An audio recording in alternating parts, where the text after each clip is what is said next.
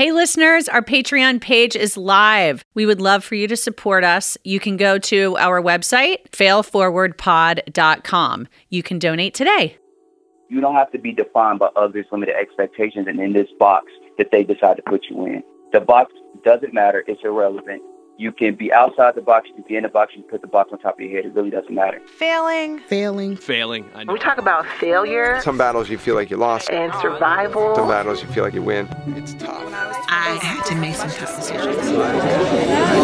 We've all faced failure, but what steps do we take to launch ourselves into success? I'm Sarah Brown, There is life a blessing, Achieve your dream. and then what we do with it. and this is Failing Forward.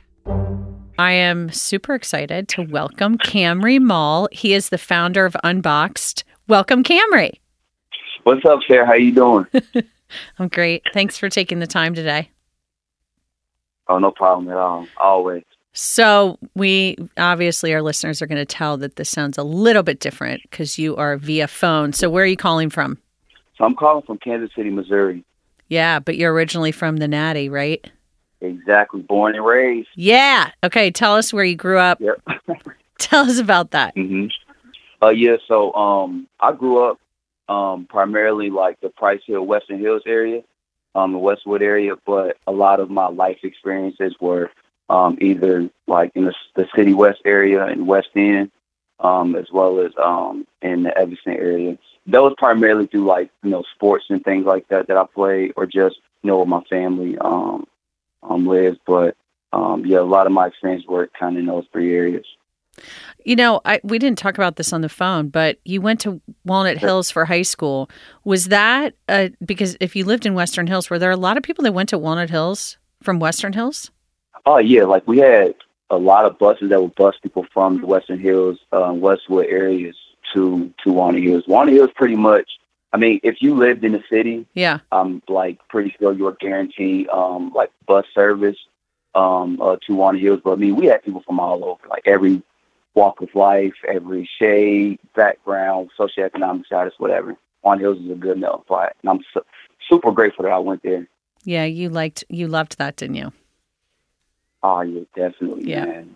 Hills is a super special place, man. I don't think it I don't think it gets enough credit for how special it truly is. Why was it special for you? Um, so I think for me, I think it was special because um, I think Walnut Hills kind of showed it was very diverse, of course. Um, like I said before, you got you know you got every race, every nationality, every social uh, economic status, but it like really felt like a um, like a family there.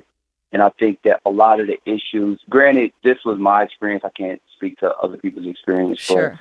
a lot of issues that happen um, in the world, especially regarding like race and bigotry and things like that. Yeah. I didn't have those experiences at, at Hills. Um, I had a lot of friends of every race. Um, I was friends with people that were the richest to the rich and the poor to the poor, and we just didn't care. Like you know, you don't ask those questions. It's just, hey, you're a cool person. We vibe. It's all good. Like I don't care about the other things. We're cool, right? Yeah. Um, but it wasn't until I left Walnut Hills and went to college at UC where I'm like, wait, this was not my experience at Walnut Hills. What's going on? It was a, it was a bit it was a big culture shock what was the going from Walnut difference? Hills to the Yeah. University of Cincinnati. I mean, like the biggest difference really was like at Walnut Hills, for example, my input was was um was was accepted. No one questioned it. People listened to what I have to say. When I say people, I mean like classmates and so forth. Sure. Um, but when I got to UC, I remember my first, um, well, one of my first classes was uh, was calculus, and you know I had taken calculus in um, in high school. Um, I didn't I didn't do the best, but I also didn't try that much in high school either. And but Walnut Hills was, was is different. It's the uh, difficult school. Um, but so when I went when I went into school my freshman year, um, in my calculus class, I'm asking um, people if you know they want to study, like form study groups and so forth. Um, and I'm getting the cold shoulder, like, ah, yeah, we kind of already got our group, whatever. And so we get the first test back, and I get like a 96 or 94 percent on the test. Most other people in the class, you know, struggled a little bit. Um, and so once they once they saw that I was at least on the same level academically as them, and most oftentimes better. It's like, oh wait, Camry, we want to be Camry's friend. It's like, no, don't be my friend now. you had the opportunity to be my friend before when I asked. I mean, it was things like that, or it was times like in class where I would provide my input and no one would say anything, and Yeah. then person A would then say the same exact thing, but of course he put he or she put more colorful words, you know, all these other things, right? And it's like, oh yeah, that's the most profound thing we've ever heard. And I'm like, it's the same thing. I just didn't say it that way, right? Right. And so there was a lot of those experiences early on that like really rubbed me the wrong way when I first started at UC. So, because uh, first of all, you know, when we talked a week or two ago, I just I I love that you're going to give us a perspective that we haven't heard on the podcast before. So, Mhm. with that um, challenge at college, what did you have to learn Yeah. to do to overcome it? Man, so um, I think the very first thing that I did, and it actually it helped me to um, you know to assimilate, I guess, um, and, and you know, end up working my way up in college and have a, a great experience overall with like leadership and study abroad and so forth. But a lot of what I had to do was just kind of um, you know live with some of the growing pains we had or that I had, um, but also almost like lose who I was, um, and just being willing to, you know, accept certain things, um, and just kind of be okay with, you know, these people, you know, they have this certain perception of me, you know, because I am, you know, um, I am doing well in school, I am involved and so forth. So I need to keep up this perception so that they don't see the real me. And like when I finally came to, came to that realization, this was after college, Yeah. that like it was like an ident- it was like an identity crisis. Like I'm thinking to myself, all throughout college, I'm like, you know, putting on this front to, you know, to to my white peers and my white um, counterparts and so forth. Of course, with with the people I trust and people I'm cool with, you know, they see the real me. But I was putting on the front like probably 85% of the time I was in college. My last year, I started um, coming out of that shell a little bit, but a lot of the time I was in college, I was putting on a huge front, and I'm so glad I stopped that early on, especially going into the workforce, um, because it could have been a disaster. Camry, I feel like so. I think a lot of people put on a front or a mask or a. We pretend we're somebody that we're not, just Yep. either for survival or to fit in. hmm Um, Yep.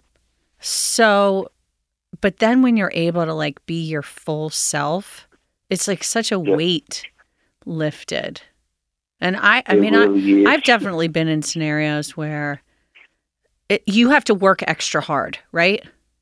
Yep. Whereas if you're Mhm. just yourself, it just it flows.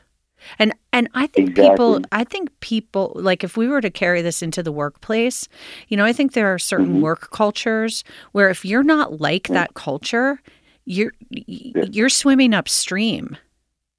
Exactly. Exactly. No, that's that's so true. I think I think like with, with my experience from um from college to now being in the workforce, I think a lot of it was related to um to, to survival and just, you know, wanting to fit in. Because I like, you know, in like in these environments, especially at a school like like UC that's predominantly white, where the majority of the students there are, you know, more affluent, more well off and so forth they kind of when they when they see um black people and a black man especially Yeah. um you know there's this this doubt of okay is he smart enough? How to get it you know those type of things right? Yes. um and so i was able to prove that i was smart enough right? And that was that was pretty clear to everybody. Um but then there's this question of okay who is this kid? Where would he come from? And so you know it, you know, I want to kind of get to know who you are, dig a little deeper to see, okay, where did you come from, how are you smart, et cetera. Um, and one thing that, that I would always be afraid to share and to show yeah. um, was, you know, where I where I grew up at, you know, who my who my parents were, how much my parents struggled, um, you know, and things like that. And so, of course, it by you know not necessarily being as vocal and sharing those things with people, I think the perception of me stayed pretty good. Um, but I mean, I don't, I don't know. Of course, uh, I'm out of, I'm out of school now. But if I would have shared those things, I, I mean, I never know what, what could happen um, with, um, in college. But now that I'm in the workforce and and, and working with Unilever, um, shout out to Unilever. I, I personally believe that it's the best like big company you could ever work for because at Unilever, out of the different places that I've uh, that I've worked um, within within the uh, the Unilever uh, North America network, I've always been able to be myself no matter what, um, and be because I'm able to be myself. Like I want to come to work, right? Um, and I don't feel like because I mean that's like that shit is taxing. Like always Yeah. having to put on a mask every time you walk through the door is absolutely absurd. So, what was the turning point for you in that? When did you shift, or when did you start getting more confident around that? So um, in October of 2017, that was I was maybe two months in or a month or two in um, uh, working with Unilever. We had this purpose workshop, and uh, that Unilever sponsored for the employees to go through. And basically, the purpose workshop you get it in a small group of about four or five people with with a facilitator. Yeah. and that um facil- and you tell you share life experiences and stories given certain prompts um and from those you come up with things that you extract from those um those stories Yeah. and then from those things you come up with a purpose statement and so from sharing my stories my group was like okay you kind of define your own rules you do things on your uh you um you kind of do things on your own don't want to follow the rules etc so yours is you know at the time through through, through the small group it was fuck the box but you know, we can't say that in corporate America, right? So to say to Yeah. destroy the box, right? Yeah. Um, and so just from that, I, I started thinking about the ways that I've done that in my life, and then that just sparked in my mind. Like, well, I've done it in these in these particular things in these particular settings, but I never did that when I was in college. And the moment I realized that, Yeah. I was like, boom, I'm putting that in. Okay. Explain fuck the box because this is going to tie back to unboxed. Yep, exactly. And so I think I think um, oftentimes like a lot of people try to live life based on what others may think um, or the perceptions that they have of other people and and, um, and from the expectations that they may set for themselves that could that you know maybe are based on insecurities and so forth. Um, but in my opinion, it's like fuck that. Like you don't have to just, you don't have to be defined by others' limited expectations and in this box that they decide to put you in. The box doesn't matter. It's irrelevant. You can be outside the box. You can be in the box. You can put the box on top of your head. It really doesn't matter. Um, as long as you live in as authentic to who you are, that's all that matters. And by doing so, you um in my in my experience and in, um in my opinion, you live a more fulfilling life. So I wish you were in person so you could see me smiling right now. Uh, seriously, I um first of all two things. I love. I do think. I mean, I'll speak. I'll do some I statements. I mean, I put myself in a box at times. I think growing up for me, I didn't put myself in the smart box. Like I was a hard worker, but I wasn't the smartest Yep. person, you know. Um, and then as I got older and I get more messaging around, you know what, you're you are smart. You're not as stupid Yep. as you think you are. Um, hmm it was that was like a huge. I want to tell you that was maybe like three years ago. I'm not kidding you. Uh huh. I never, and I'm 45 it- years old. Wow. Yeah, see, like, and you, I mean, I, I don't want to put words in your mouth, but that was probably based on like others, like, well, in order to be smart, you have to do this, this, and this. But no, smart looks different for everybody. Yeah, it was. Right? I like, was fine in good at. school, but not. I wasn't in the you know honors classes at school, so therefore mm-hmm. not smart. And- Yeah, see, that doesn't matter because as, as we see, people who haven't even gone to, to college are billionaires now. So clearly, right. Clearly that that just that's irrelevant. Okay, so so your business unbox. So you're full time at Unilever, and you've got this side Yep. hustle, which I love, called Unboxed. So explain to our listeners Yes. what that your your purpose is for that. Yeah, so Unboxed is all about challenging the status quo.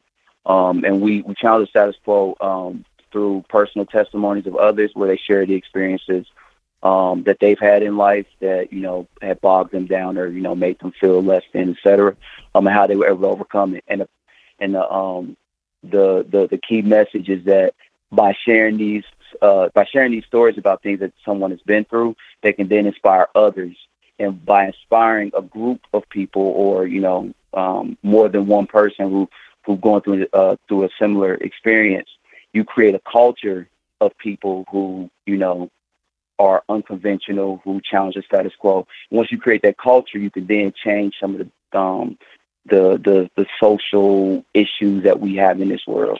Um, and of course, we have a million of them. Hmm. Um, and so, so that's yeah, so that's pretty much um, what what Unboxed is. So I've read some of the testimonials, but would you be willing to share maybe one of the stories or testimonials? Okay, um, I got one from um, from one of my best friends. I've been knowing I've been knowing this guy for I really consider him a brother. He actually went to Walnut Hills, matter of fact. Um, Really? His name is uh yeah, yeah, yeah. His name is Jawan uh Davis. And Jawan and I we met in the eighth grade, so we've been friends for like eleven or twelve years or so. Um and so Jawan's story is basically um, you know, growing up Jawan had his dad, right? Yeah. And so he knew his dad to be his dad. And so one day he he found out that hey, my dad is actually not my biological father. This is somebody this is a man who stepped up and has been my father figure since I can remember, right? Yeah. And so so for Jawan it was, you know, like a a very disturbing moment finding out the person you call dad, the person you love, your father figure truly um isn't blood. And so Jawan had um, you know, he struggled a little bit with, you know, having dad issues like, well, why didn't my dad love me? Like did like why didn't he love me so so that he um you know ended up walking out and not being a part of my life. Um and so when Jawan um went into fatherhood, he, you know, battled with, you know, do I like, you know, what I'm used to is for my dad to be there, but biologically I didn't have like my biological father father wasn't there, right? Yeah. And so Jawan battled Jawan battled with that, but Jawan stepped up um and is a proud dad of his of his uh I believe his son is four years old now. But Jawan has him as as often as he can get him. Um I always see like videos of him and things on Instagram um about um you know about you know or with him and his spending time with his uh with his son. So um Jawan's story is basically fuck deadbeat dads. Like even though someone in your family may not have been there for for you or your mom or your dad walked out and wasn't there, you do not have to keep that cycle. You can break that generational curse and be there for your kid. So cool. So Mhm. what was your inspiration for this? It was it's it's a bit of a roundabout story. Um so I mean, I know I you said through Unile- Unilever with the purpose statement, but I didn't know if there was something more. Yep. So um, during my first year um, with Unilever, had a, a manager that we didn't quite see eye to eye at, at a certain point, Okay. um, and it was it was getting to a point to where I'm I was you know just to be honest, I was considering leaving the company. yeah. Um, and so I'm thinking, okay, if I was to leave the company, what would I do, right? Right. And so I started thinking about the things that I enjoy most, which is usually talking to people, telling people stories, getting advice, you know, Yeah. or giving giving others advice and so forth. Um, but I also like watching or listening to like podcasts or interviews of people talking about what they've gone through and you know how they were over, overcome, et cetera. But and then I also knew that I love slogan T-shirts. Like I love shirts that just have these cool ass names. And so I just married the two together, and now we have Unboxed. So, listeners, you'll have to go to his website because you can see these fantastic T-shirts. And do- doesn't that raise funds? Yes. Yeah. so uh, periodically we have um, like exclusive T-shirts uh, where we use the proceeds to uh, go towards a specific um, initiative or or um, or program. Um, and so so far we've uh, we've raised money for uh, breast cancer research. Um, we also um, we also were able to raise money um, to feed about I believe it was 40 families or so, or 25 families. I can't remember. Um, think the number. Uh, but during uh, during Thanksgiving, um, I had a Christmas sweater that um, helped that helped me provide uh, a, a Christmas for a small family in need. Um, we raised funds for um, for the the the pro abortion movement with you know everything that's been happening um, in that regards, and um, as well as uh, the fight for um, LGBTQ rights and fair treatment and equitable treatment and so forth. So, what's your vision for this? Where do you want to, to go next? Um, so I think I think the personal testimonies is still key. Yeah. Um, and you know, sure, still need to to get those stories. Um, but I think moving forward, like we have to begin uh, like attacking the system, um, and you know, putting together a team of people who will help in dismantling some of the fucked up things that we see. Like for the the perfect example, and the one thing that um, that kind of sparked this change, and because before I just wanted to be you know personal testimonies, etc. Um, but what sparked this change was um, um, just regarding like the criminal justice system. Yeah. Criminal justice system is is, horrible. Yep. It needs to is needs to be completely overhauled, etc. Um, and so that was kind of like the first thing that, um, and and I was able to actually see how bad it was through. Um, I'm not sure if, if you're probably uh, aware of uh, who the artist is, but Meek Mill. He has a highly publicized case about how the criminal justice system is um, is messing him over. Right. Um, but I also had Yep. opportunity. Yeah, I also had the opportunity to um to uh, mentor at the juvenile detention center, where I learned how messed up the opportunities are um, as well. I mean, you put you like you, you got kids in these rough environments, right? yeah. And then the the decision they have to make is okay, I have to eat. Like I like I need to eat. So do I starve or do I, you know, sell drugs Sell or rob drugs. somebody, et cetera? Not not that those things are right. I'm not not saying Sure. that, but like these are real decisions that people have to make. And just as just as we make these decisions in the boardroom at Unilever, at P&G, and all these other companies, so you know how do we turn the business around, et cetera. This is the same decisions that these people are making um, day in and day out to to to survive. And it's sad that when we penalize people for things like that, Yeah. it's not taking into account their environments they're raised in. And I think that's that's just that's idiotic. It just doesn't make sense. So, okay. So, how do you attack the system? What can others do? Yeah, so um so of course the number one thing is you gotta get educated, like to understand the complexities of. Because I mean you can say, Hey, you know, criminal justice system sucks, but okay, how does it suck? You need to be well versed in those areas or at least at least have some knowledge um um regarding those things. And then the next thing is there's uh, tons of organizations you get involved in, no matter what the no matter what initiative or um, or program or um, or thing that you want to protest.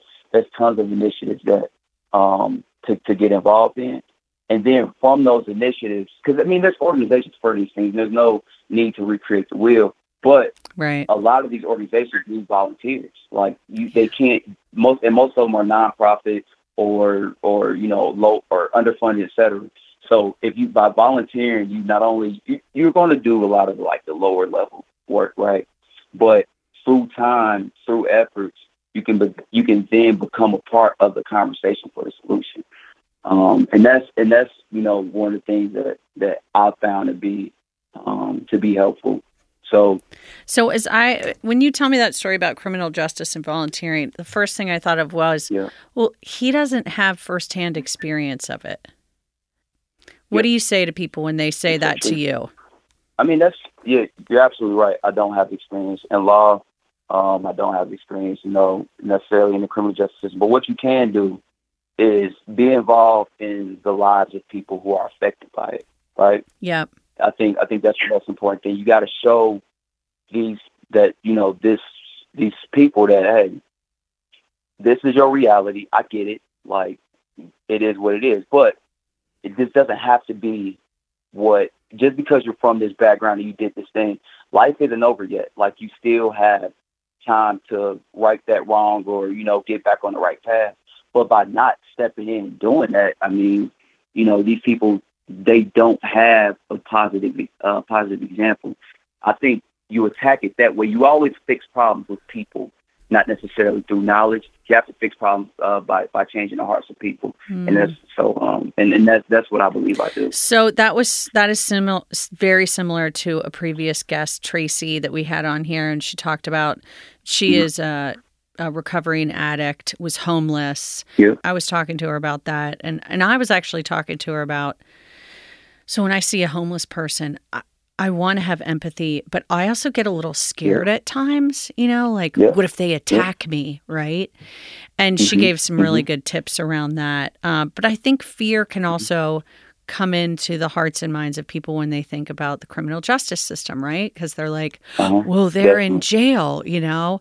Um, but what I think people Mhm. fail to realize is that some people are incarcerated for things that, like addiction, um, that Yep. it's silly to even be incarcerating them. Yep. Like most, like the way I the way I view jails, jails is for or uh, prisons is for the poor, the the mentally uh, or for, for Right. uh, those who suffer from mental health standpoint, Yep. and and um and people who are addicted. And that's, Yeah. I mean, it's, it's just it's it is stupid. Not, I, I know, I don't know percentages, but I just, I do know that it's a low percent of violent crime. hmm I mean, you get you get people who are in jail for, you know, not being able to pay the supervisory fee of being on probation. Right. Like, okay, th- this person is a felon. No one wants to hire them, yeah. and so how Yeah. are you supposed to pay for this thing? Or you know, they're on they go to jail for child support, but they're also a felon, so they can't get a job. So now they struggle with child support. And not, I'm not trying to get people out of like I don't want the message to be construed. No, no, you know, no. we do need to take care of our kids, but like, look at the situation this person's in. So I love your spirit, and I love that you are wo- working full time at Unilever, and you have time for this. Tell me, um, growing up, who was who was sort of your inspiration for social justice? Uh, my inspiration for social justice was actually my brother. Um, so my brother, he was the first in my family to go to school Yeah, um, and graduate with his bachelor's degree. Um, and so I saw bits and pieces of the things that he did at school. Um, he was so he he was involved in like student government and, and stuff like that, and he would just tell me, and I would hear stories about you know some of the the racial things that would the racial conversations that would happen in the student government in student government about the things on campus. yeah, And so I saw the spirit that he had. Um, and then, of course, then living those experiences, like, yeah, I have to say something. You just can't be quiet and just let things happen. You yeah. have to be vocal about it. So, yeah, my, my brother, like, I I probably don't tell him enough, but like my Mm. brother really saved my life, and he he just by going to because I never wanted to go to school. Like school wasn't a thing because I didn't know anybody went to school, right? Yeah, And so you didn't. You went, it wasn't like, modeled, or you didn't see people that you looked up to that did it. Exactly. And Yeah. like him going was like, okay, I might be able to go to school since he's since, since he went. Then when he graduated, I'm like, oh yeah, I can do this. My brother did it. I can definitely do it. Isn't it funny how the mind can um, things that you don't think that you can do when you see somebody else do it, you then you know you can do Yep. it. I don't know if uh, do you know who Roger Exactly. Bannister is? That name sounds familiar. Okay, Roger Bannister was the first person to break the 4-minute mile. And people believed Okay. Yep.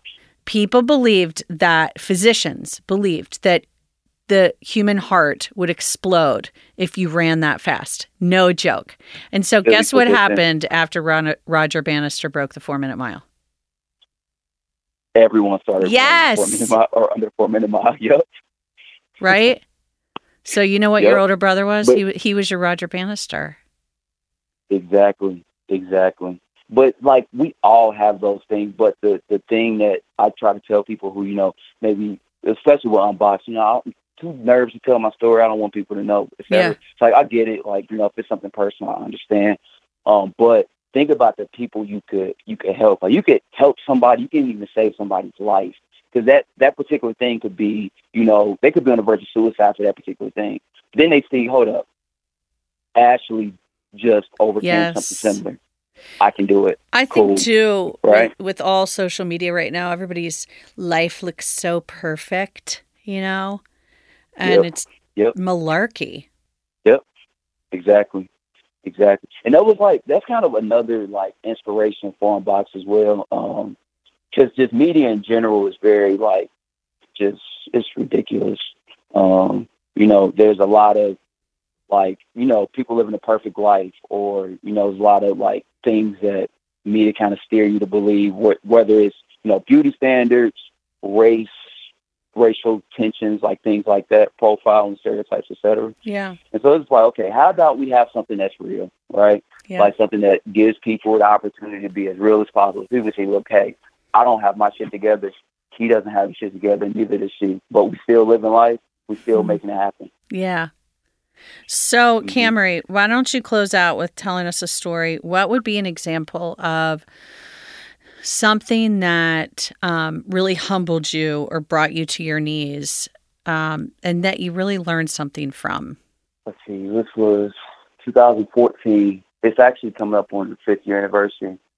Um, in 2014, um, on September 11th, going into the 12th, um, I found out that my brother had been murdered. My oldest brother had been murdered. Oh, my God. Um, and I was in my third year of school at the time. And I mean, of course, like hearing something like that, especially he was only 28 at the time, it was like I was extremely distraught, you know, couldn't believe it, hysterical, all those things, right?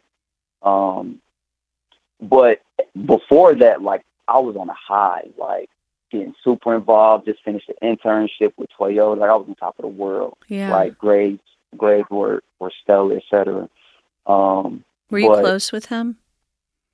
Yes, we we were close. Um, so he was um, he was about eight years, eight years um older than I was. So like from the age gap standpoint, he was more closer with the middle brother. Mhm. But like man, my my brother was like he was like my superhero um as well. Just like he was like this fear, like super fearless guy, always made feel protected no matter what. Um, and so his his death, of course, losing somebody brings you to your knees, you know, things like that.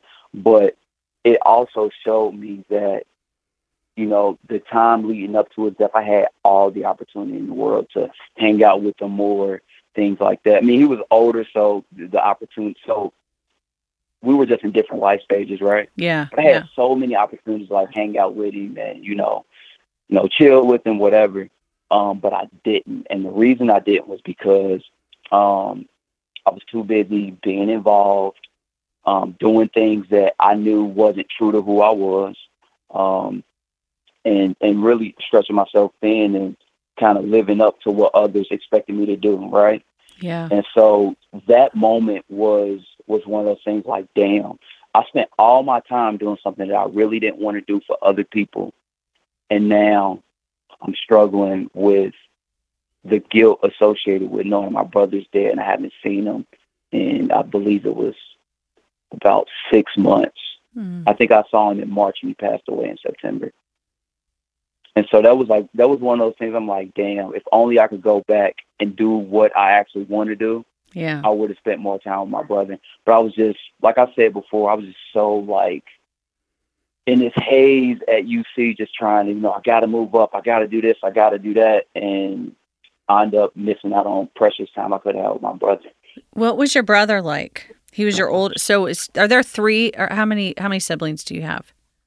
Uh, so, so, so it's three. Uh, well, it was three of us, so I had two older brothers. Okay. Hmm Yeah, so my older brother was like, he was a great person, super funny all the time, like yeah. just joking around. Um, um, he was um, he was a father of um, a, he was five. This his uh, son was five when he passed, um, so he's ten now.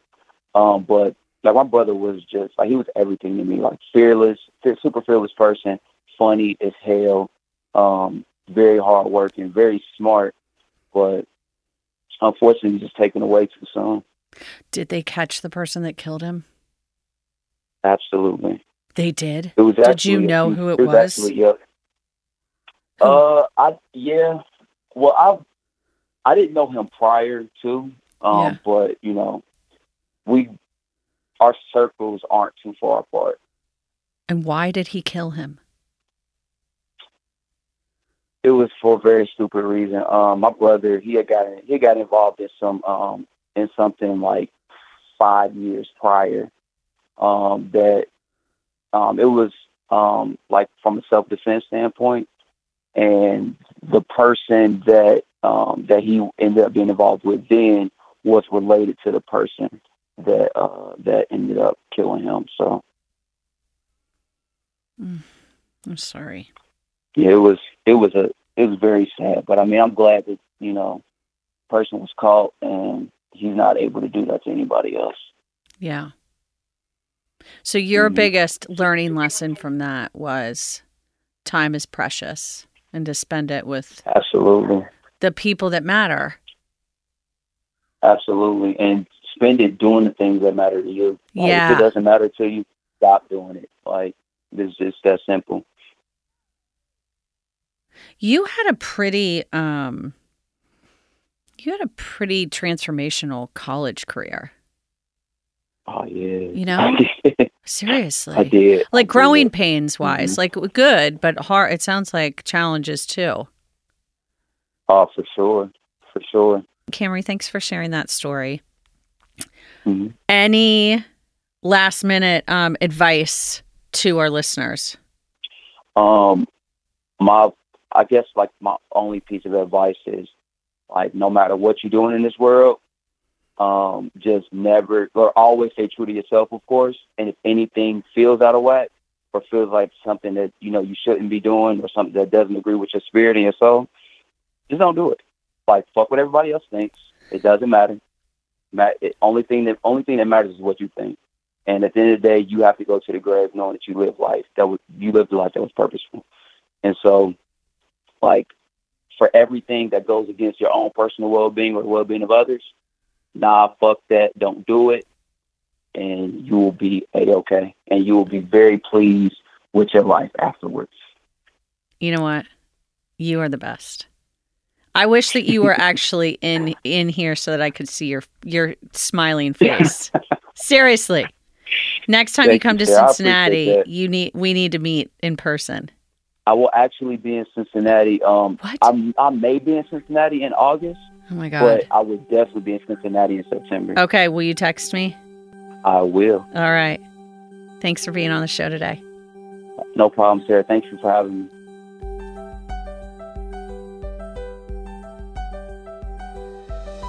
I want to thank everyone behind the scenes, especially Adrian Donica and the team at Gwyn Sound. Also, please find us on social media outlets at Fail Forward Pod.